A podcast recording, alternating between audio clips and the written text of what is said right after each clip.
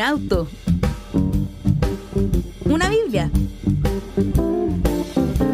música, risas y experiencias profundamente humanas. Bienvenidas y bienvenidos al podcast Un viaje para hermenautas. Podcast con el pastor Emiro Ochoa.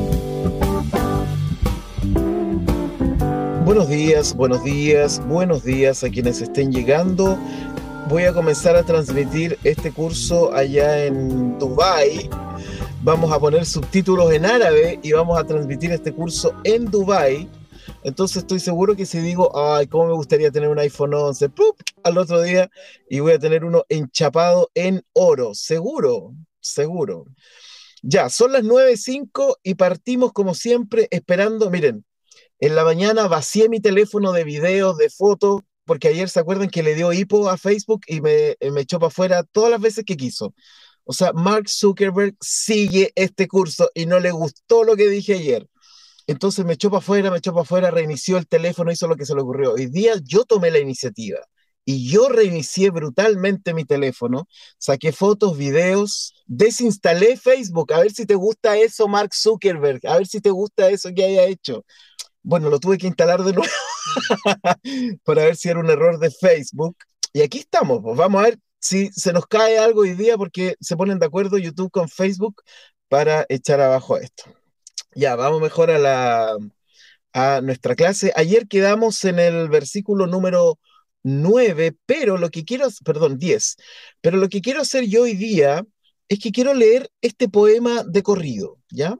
Y lo voy a leer en la TLA porque eso nos permite oxigenar un poco nuestro, nuestro acercamiento al texto, que es una especie de acercamiento en donde estamos tomando toda la, todos los acercamientos bíblicos que estamos haciendo en estos cursos, son acercamientos desde, podríamos, sin que suene muy grandilocuente, ¿no? Porque la verdad es que puede sonar muy grandilocuente, pero lo que estoy intentando hacer es acercarnos al texto bíblico desde una perspectiva, desde la mística oriental, desde la hermenéutica oriental, desde la comprensión rabínica de los textos. Eso es lo que intento hacer. Por eso no vamos a concluir las mismas cosas que concluirá la exégesis occidental protestante. De eso ustedes tienen un montón. ¿ya? Eh, vayan a cualquier librería cristiana y todo es eso. Entonces yo quiero mostrar un poco el contraste. Yo ya estoy escuchando algunos que dicen, ay, sí, él mostrando el contraste, el único. No sean envidiosos, hermano, no sean envidiosos. Entonces, pero es verdad, por eso estos textos nosotros, por ejemplo, hacemos el análisis de las letras, ¿no? Hacemos el análisis y nos permitimos estas licencias porque la primera condición que yo les dije que uno tenía que tener para acercarse al, texto bíblico y poder sacarle todo el jugo que se pueda, es no tener miedo. Suena muy fácil decirlo, pero yo sé, porque yo lo experimenté muchos años atrás, que la verdad es que uno se acerca a los textos bíblicos con miedo cuando lo, lo hace desde la exégesis clásica evangélica occidental. Porque ese tipo de exégesis finalmente te dice, mira, puedes escarbar todo lo que quieras, pero si te pasas de esta raya, estáis mal te puedes condenar, no, hay toda una batería de distintas condenaciones en la medida que tú vayas acercándote al texto y empieces a hacer preguntas o a concluir cuestiones que no están dentro de la norma. Entonces, igual que el mundo católico ocurría en la Edad Media, que nosotros los protestantes siempre criticamos, ¿no? La verdad es que terminamos haciendo siempre lo mismo. ¿Se acuerdan que ya les dije el otro día? También tenemos clero, también tenemos un dogma que viene de este clero y que es incuestionable etcétera. Entonces, y también le metemos miedo a la cosa. Entonces, si usted, se, si usted se escapa de esto, si usted termina concluyendo algo que no está dentro de la norma de la, de la doctrina bíblica, entonces usted está condenado, ¿no? Bueno, esa también es una herencia católica que los protestantes no nos hemos podido sacar de encima. Eh, bueno, en realidad hay un buen grupo de protestantes que sí se la ha podido sacar de encima, pero una gran mayoría no. Entonces, lo primero que tiene que hacer para acercarse a este texto no es saber idiomas originales, no es saber hebreo, griego, arameo, etcétera, no es saber cantar, sino que simplemente tiene que dejar el miedo de lado. Y por eso esta imagen, ¿se acuerdan cuando vimos Romanos? Por eso esta imagen de Dios juez nunca va a calzar con la imagen del estudio de la libertad que podemos hacer del texto bíblico, porque siempre va a estar esta idea, ¿no? De que si te pasas de la raya, te vas a condenar, ¿no? Si te pasas de la raya, lo estás haciendo mal. Si te pasas, etcétera. Entonces, en algún momento espero que el protestantismo pueda salir de ese oscurantismo que significa que acercarse con libertad al texto bíblico no debiera producirte miedo, debiera producirte absoluto, completo, total gozo, alegría, ¿ya?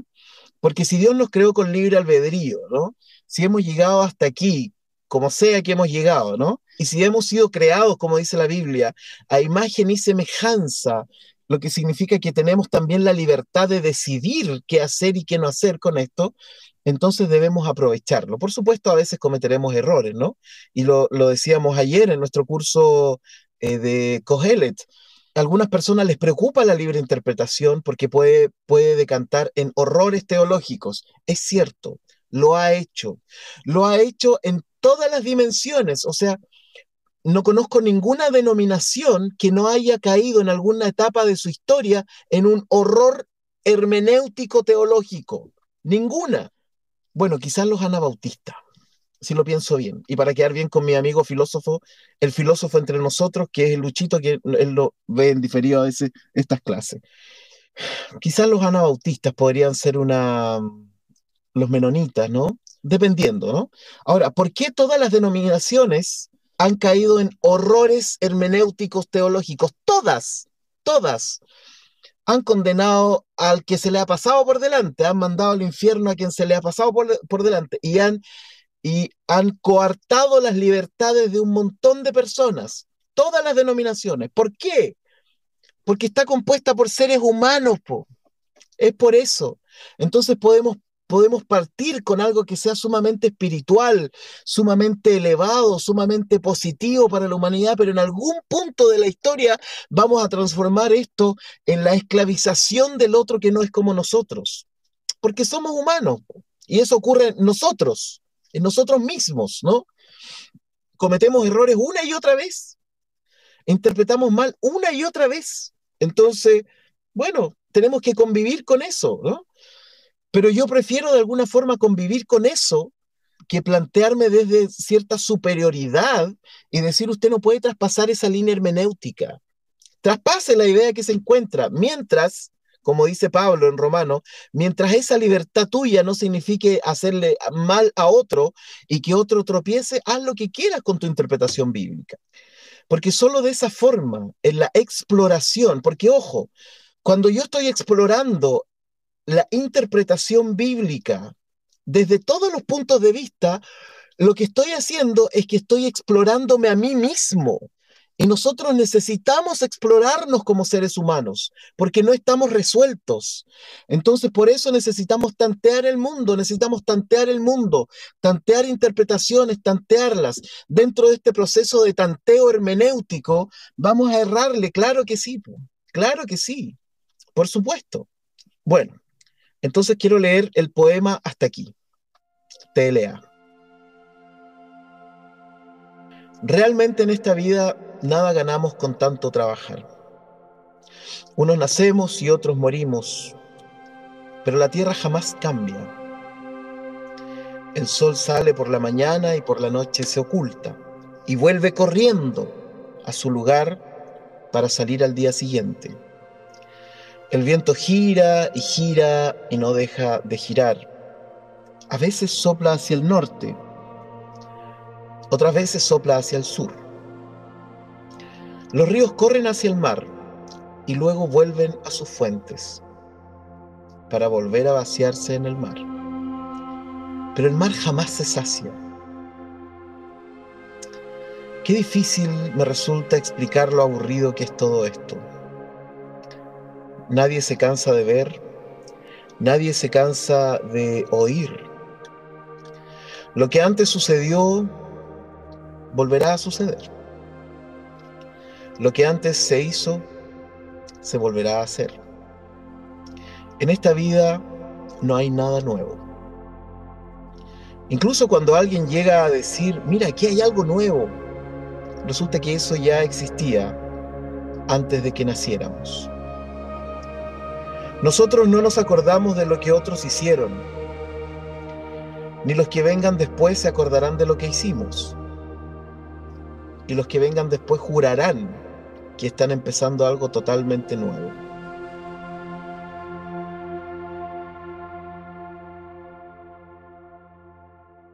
Qué hermoso poema.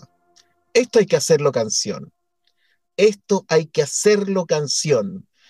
En la versión TLA pero es un bello poema, es un hermoso poema este que está aquí entre dos paréntesis más o menos históricos, ¿no? Y más o menos narrativos en el texto.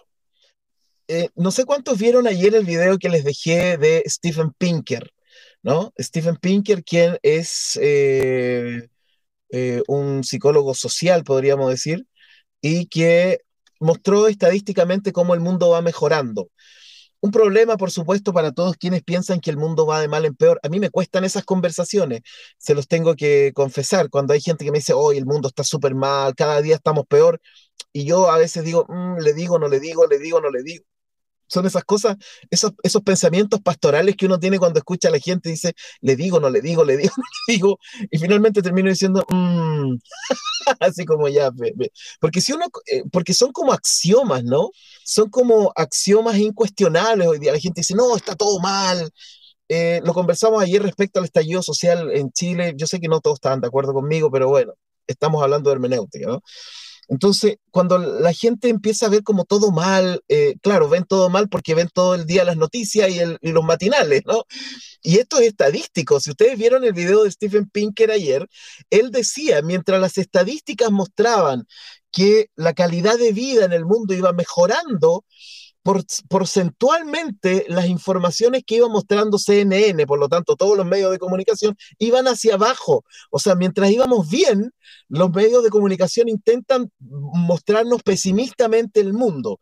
Quizás debe haber alguna relación neuromarketinesca entre ver mal el mundo y la necesidad compulsiva que tenemos de comprar. Yo creo, no sé, porque quizás si a alguien le dicen está todo tan bien, y no sientes ansiedad, porque hay gente que se siente ansiosa, ¿no? O sea, hoy día no solo tienen radio, televisión, diarios, sino que además tienen internet. O sea, desde los cuatro puntos cardinales, la gente puede sentirse mal y puede sentirse pesimista en la vida. Entonces, por eso me gusta la, la, charla de él, porque él dice, mira, estadísticamente estamos mejorando. Entonces, cuando yo me encuentro como pastor con alguien que me dice, oye, este mundo está tan mal, está peor, el Señor ya viene, y yo por dentro digo, pero quizás no estamos tan mal.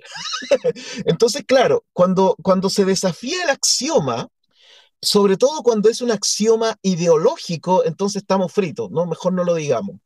Es como el axioma del feminismo, ¿no? Hay ciertos elementos del feminismo que yo creo que nosotros debemos incorporar en nuestras lecturas bíblicas, pero totalmente. Estoy totalmente de acuerdo con que en Suecia hayan hecho una traducción bíblica que ya no hable de Dios Padre, sino que hable como de Dios Madre. Estoy totalmente de acuerdo con eso. Totalmente. Y así muchas otras cosas más. Pero también, como soy un ser pensante, debo asumir que hay ciertos feminismos que son, que son terribles, ¿no? Y que por lo tanto no los comparto. No los comparto. Pero claro, cuando se ataca el axioma ideológico, ya la cosa está, estamos, estamos mal. Entonces, Eclesiastés está de alguna forma atacando el primer axioma teológico de Occidente. Y el primer axioma teológico de Occidente es que hay una escatología, es decir, hay un final de los tiempos. Pero parece que Eclesiastés nadie le dijo. Eclesiastés no leyó, no, no leyó a MacArthur. Cogelet no, no leyó eh, no pasó por el seminario por el ramo de escatología. Yo no recuerdo que se haya tenido ramos de escatología en el seminario, en ninguno de los seminarios donde estudié, no recuerdo. Pero hay seminarios donde está el ramo de escatología. Y yo debo decirles que debe ser fascinante, en serio. Miren, a mí, por ejemplo, a mí me encanta ver series de conspiraciones, me encanta. Tengo como un placer culpable. Es como cuando me quedo solo y me paso a comprar una casata con galleta, con un placer culpable, ¿no? Entonces, claro, el resto del tiempo estoy leyendo ciertos textos elevados, según algunos, y que las lenguas vil y que la cosa, pero oculto en mi pieza veo conspiraciones y me encantan ver las conspiraciones. Lo encuentro tan chistoso eh, de que el hombre no llegó a la luna, etcétera, o sea, tantas, ¿no? Los Illuminati y todo lo demás, el proyecto Bluebird, todos, todas, me las he visto todas. Y aunque no lo crea, uno de los libros favoritos que leí cuando era mucho más joven, por supuesto, era que esto no lo sepa nadie. Dejados atrás. no, no alcancé a leer toda la saga porque no me las compré todas. Me compré uno o dos, los primeros dos. De ahí surgió lo de Nicolás Carpati el otro día cuando llegué a tener 666 suscriptores en YouTube. Pero hasta ahí no más llego, ¿no? Entonces, a Cogelet nadie le regaló una copia de Tim LaHaye ni Jerry Jenkins sobre Dejados Atrás, porque Cogelet va de largo, súper lineal, va no va, ¿no? No hay fin de los tiempos, no, hasta aquí. ¿ya? Aquí tenemos que dejarlo claro, hasta aquí no nos ha dado ninguna pista, pero hasta este momento no, Cogelet no está ni ahí con la escatología occidental, que espera la culminación de un tiempo, ¿no? Que espera el milenio y todo lo demás, ¿no? La, tribulación y todo eso. Ya, entonces, yo no sé cuántos vieron la, la charla de Stephen Pinker, pero si no lo vieron, se les recomiendo total, totalmente, ¿ya? Y ayer hablamos también acerca de hay nuevas interpretaciones en la Biblia y quisiera detenerme un poquito en eso. Hoy día no tenemos ningún apuro, es Shabbat. Así que puede tomar cafecito en la cama, desayunando. Yo no he tomado desayuno, así que no me cuente qué se preparó de desayuno. Entonces, una pregunta cuando él dice, bueno, no hay nada nuevo, ¿cierto? O qué cosa se ha hecho nuevo. O cuando, como dice la TLA, cuando alguien llega a decir, aquí tengo algo nuevo, resulta que eso ya existía antes de que naciéramos. Eso pone, para todos mis amigos conservadores, nos ponen entredicho porque uno generalmente se suele decir que los liberales, que los liberales, que los liberales, etcétera. Y si le hacemos caso al Cogelet, siempre han existido liberales. Les tengo una noticia, no existen o no existimos desde la época de la iluminación hace un par de siglos atrás, siempre. ¿Por qué? Incluso en el mundo, en el mundo judío existían lecturas más liberales que otras, ¿no? ¿Por qué? Porque siempre van a haber lecturas de la vida, no de textos sagrados, siempre van a haber lecturas de la vida que van a ser más liberales. O sea, todos los que se definen conservadores aquí, levanten la mano. todos los que se definen conservadores deben asumir que en algún punto de su vida son liberales, ¿ya? Pueden ser liberales en el ámbito sexual, o no quise decirlo, pero ya lo dije. Pueden ser eh, liberales en el ámbito económico, pueden ser liberales en su... O, sea, todo esto tiene que ver cuando, cuando a ti, se, como dice el dicho, te pisan los callos en tu interpretación bíblica, ¿no? Todos tenemos, incluso, incluso otros también tenemos mucho de conservador. Usted no sabe lo conservador que puedo llegar a ser yo. Aunque usted no lo crea, yo también tengo elementos conservadores. Entonces, por eso cuando se habla de que los liberales, los conservadores y toda esta cosa, lo que uno tiene que preguntar en realidad en este, en este tiempo no es qué tan liberal eres, ¿no? Sino que lo que hay que preguntar es en qué aspecto de tu vida eres liberal. Esa es la pregunta correcta, ¿no? A mí nunca me han preguntado, pregúntenme, por favor, pregúntenme, ¿en qué aspecto de la vida uno es liberal y en qué aspecto es conservador? Entonces, claro, uno tiene que, preguntarse eso. Entonces los liberales siempre han existido, según Eclesiastés, siempre han estado entre nosotros, incluso en sus iglesias, los que se dicen conservadores, les aseguro que son liberales en otros aspectos de la vida. Y quizás en qué aspectos son más liberales, los cochinitos. Entonces así funciona. No es, que, no, es que, no es que después de Kant nos hicimos todos liberales, ¿no? No es que después de Schleyer Maja nos hicimos todos liberales. No, no, no, no. Hay ciertos elementos, ¿no? Que nos hacen ir por ciertas vías y en otros elementos no. Manuel Naranjo, el poeta entre nosotros, miren lo que dice. La impermanencia y circularidad de todo lo que señala Eclesiastés es muy oriental. Taoísmo, budismo, por ejemplo, ¿Se habrán hecho estudios comparados al respecto? Oye, esa es una gran pregunta, Manuel. Espero tus aportes, ¿ah? déjalos todos escritos, todos, todos los vamos a ocupar. Fíjense que hablando de esto, les voy a contar una, hablando de esto de Manuel, Manuel es editor de una editorial que, hace, que, que traduce y hace libros de poesía y él mismo es traductor de poemas. Eh, es un hombre muy profundo. Y resulta que yo un día conversando con él, y esto tiene que ver con Eclesiastés, le dije, a mí me cuesta leer poesía. Eh, como, para, como que para leer poesía hay que tener, no sé, pero me cuesta leer poesía. Entonces me regaló un libro, o sea, y me dijo, mira, léete eso. Y logré en algún punto dar, ¿no? Y, y fíjense que eso me hace dar cuenta de cómo nosotros hemos intentado leer la poesía bíblica de manera teológica. O sea, hemos leído la poesía bíblica como si leyéramos narrativa o discurso teológico. Y hemos transformado, o sea, lo que hemos hecho es que como no tenemos, tenemos cierta incapacidad teológica, ¿no? No humana, porque humana somos súper poetas, ¿no? Tenemos ciertos elementos poéticos que son parte de nuestra vida, pero cuando llegamos al texto bíblico, como que no nos permitimos leerlo en clave poética y como que nos obligamos a leerlo en clave histórica, teológica, escatológica y narrativa y discursiva. Como que, no, como que leerlo poéticamente no funciona, ¿no? Miren, esto saben que dónde ocurre Pregúntele usted a una persona en su iglesia qué es la parte más importante del culto. Y le aseguro que de 10 personas, 9 le van a decir el sermón. Que la música es linda, que la música nos conecta, que eh, bla, bla, bla, bla, que podemos llegar a estados alterados de conciencia con la música, lo que usted quiera. Pero la parte importante del culto será el sermón. Eso es nuestra herencia protestante occidental, que de alguna forma nos obligó a dejar de ver la poesía como poesía bíblica. No leemos la poesía como poesía. De hecho, este texto del Eclesiastés que acabamos de leer, deberíamos cantarlo. Lo que yo estoy haciendo igual es bastante occidental, como el análisis palabra por palabra, a pesar de que me estoy paseando por, por, por otras formas interpretativas del texto. Fíjense que el mejor ejemplo de esto aparece en Génesis 1.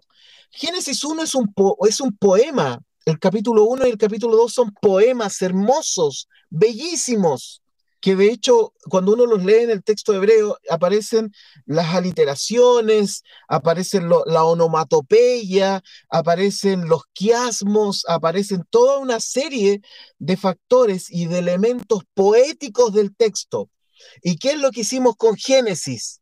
Lo comparamos con el Big Bang, lo comparamos con la evolución, lo comparamos con los datos científicos, de, intentando transformar la poesía en, en una narración discursiva científica.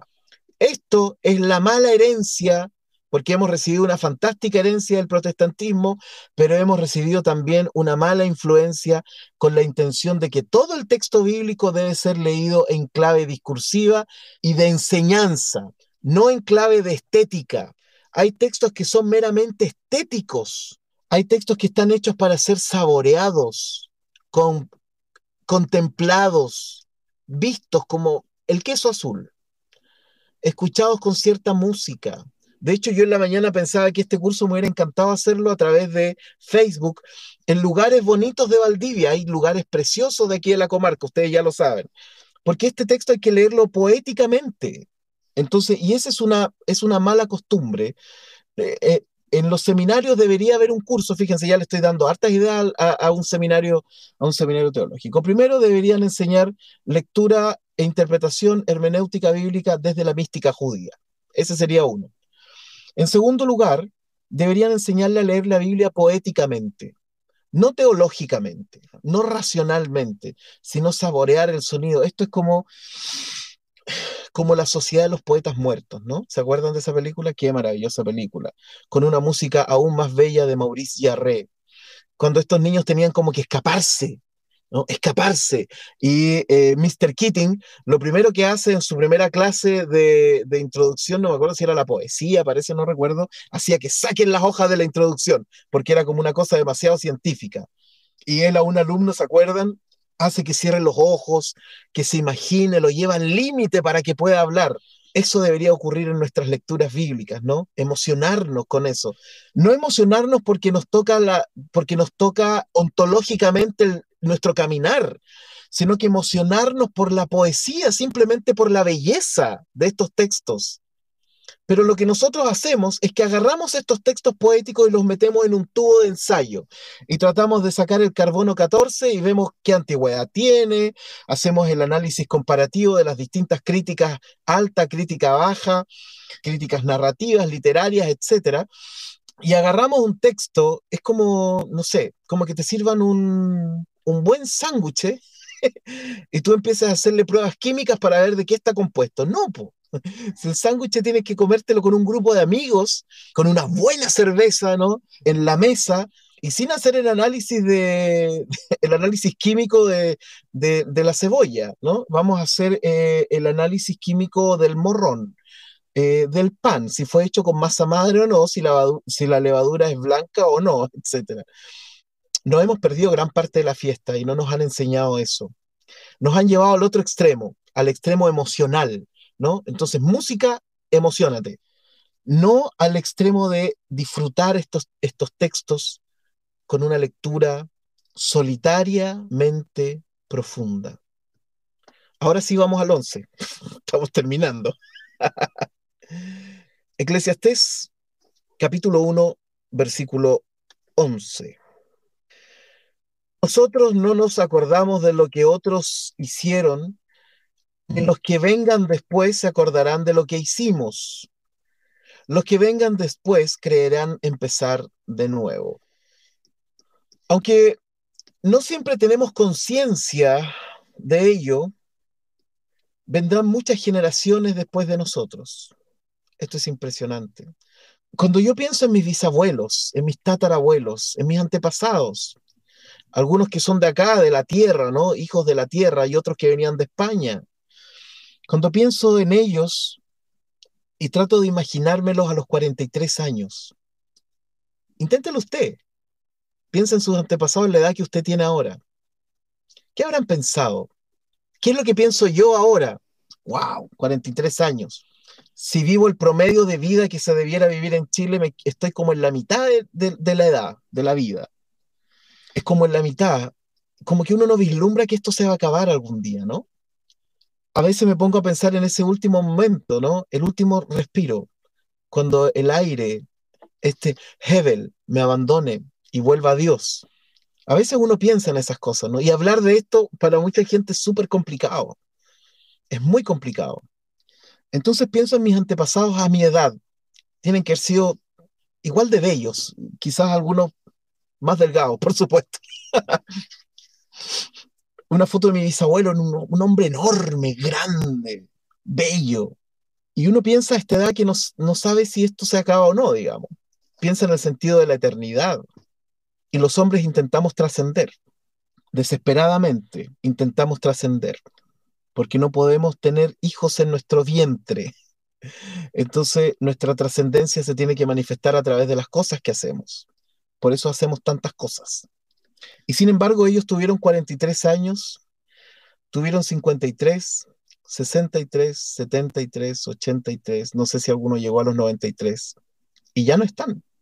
Y no, los, y no, y no los conocí, no los recuerdo. A veces pienso, ¿cómo habrá sido la risa de mi bisabuelo? ¿no? Yo tengo unos tíos, por ejemplo, que son súper ruidosos para reírse. Por la herencia, por el lado de mi mamá, son todos ruidosos para reírse. Se ponen a reír y de verdad uno queda con problemas de sordera como dos días. Y sin embargo ya no están y ya no se les recuerda.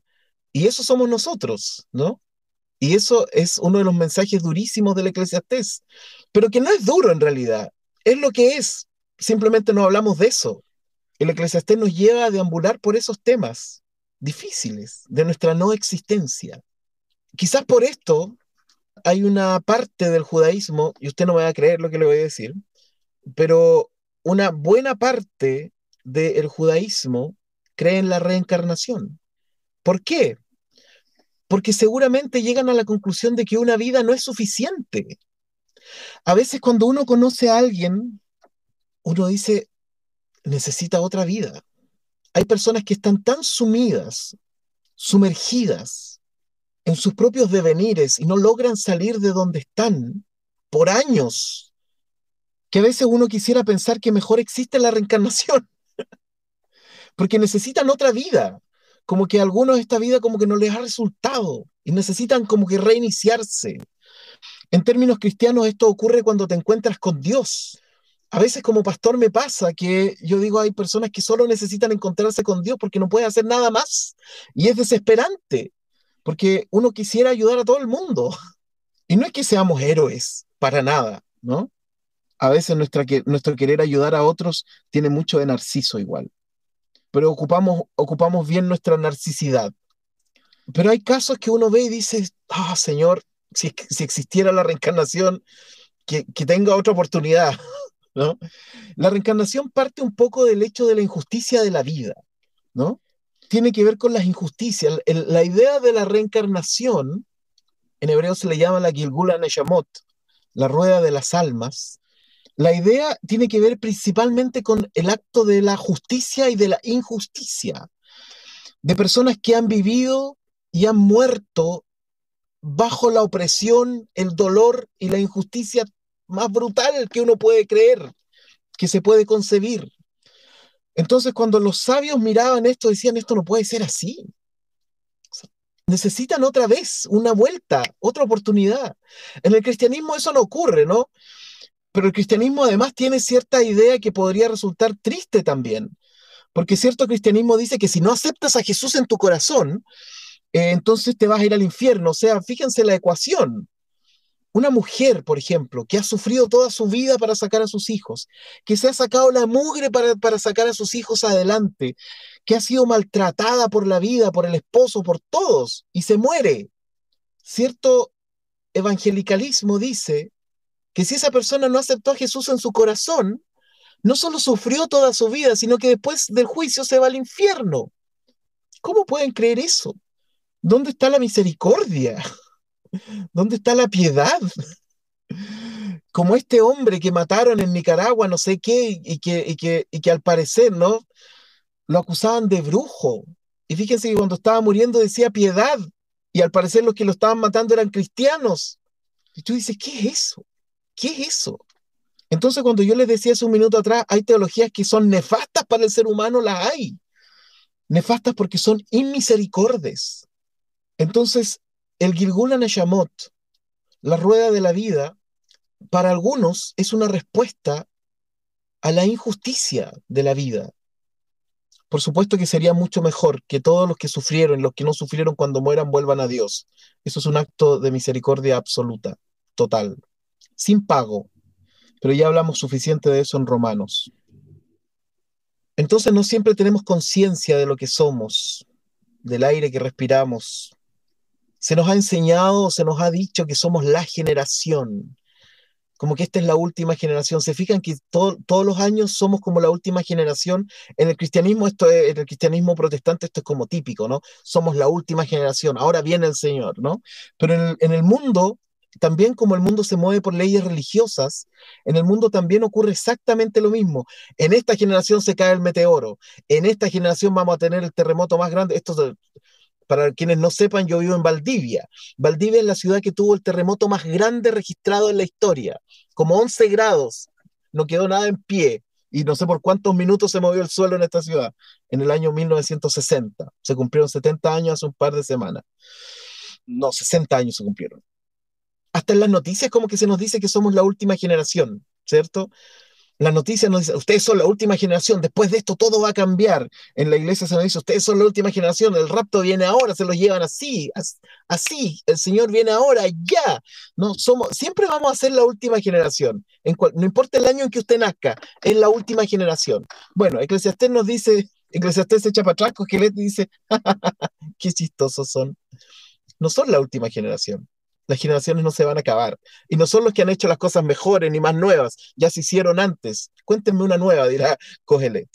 La historia es lineal, ¿no? Bueno, vamos a echarle un vistazo al texto hebreo. Dice, Ein Zichron Lerishonim. Ein Zichron, Zichron, mi estudiante de hebreo, Zayin, Zichron, esa es la palabra. Viene del verbo Zahar, del cual viene también el nombre Zacarías, ¿no? Que significa memoria, tiene que ver con la memoria, ¿no? En Zichron, No hay, no existe memoria. Le Rishonim, de los primeros, esto es muy literal. En Zichron le Rishonim, la Rishonim, no hay memoria. Pausa. Después dice, vegan la, la ajaronim, y de los postreros, ¿no? Eso es lo que dice. Reina Valera lo dice muy literal. No hay memoria de lo que precedió ni tampoco de lo que sucederá. Habrá memoria en los que serán después. Esto es maravilloso como traduce este, este texto. Es súper, súper lindo. Yo hice una traducción propia que dice, ahora somos personas, luego seremos memoria, más adelante seremos un susurro y finalmente seremos olvido. Esto lo dice un hombre, esto es una especie de contradicción, porque Kohelet está diciendo que finalmente seremos todos olvidados, pero al tiempo que él escribe que seremos todos olvidados, su escritura hará que él no sea nunca olvidado. Ah, es maravilloso esto. Esto es un, es, es un efecto muy especial, ¿no? Es como decir lo contrario a lo que realmente estamos diciendo para provocar un efecto opuesto. Es como cuando yo digo, soy tan humilde que no hay nadie más humilde que yo. ¿Se fijan? A eso me refiero, que es un efecto contrario. Bueno, no vamos a llegar al 12 porque el 12 parte de nuevo la sección narrativa de este texto. Entonces quiero dejarlo ahí cerrado, ¿no? Hasta el versículo 11 con la sección poética de este primer capítulo, porque hay secciones poéticas que se van intercalando en el resto de eh, los eh, capítulos. Desde el lunes entonces comenzamos con la sección eh, narrativa de este capítulo 1, donde nos vamos a detener en muchas cosas interesantes, ¿no?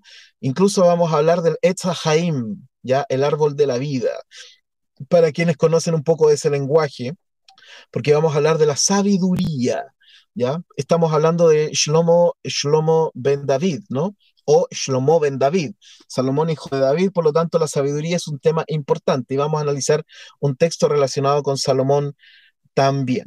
Así que eh, eso, pero nos queda un montón, nos queda un montón de cosas por delante. Ok, entonces les mando un abrazo gigantesco a la distancia. Besos para todos y todas. Y eh, nos encontramos el lunes. Les mando un abrazo, que estén muy bien, cuídense, que tengan un lindo fin de semana. Abrazos para todos y eh, pásenlo súper bien, que sea un lindo tiempo también. Dios les bendiga. Chao, chao.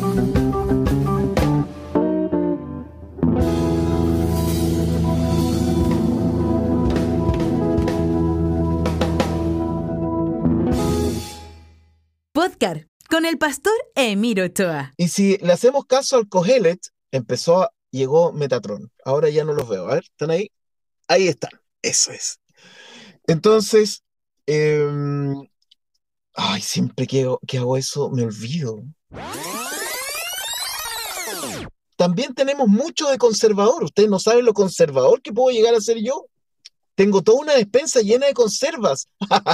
Turunchan, qué fome. Otras informaciones en www.nuag.org. nuag.org.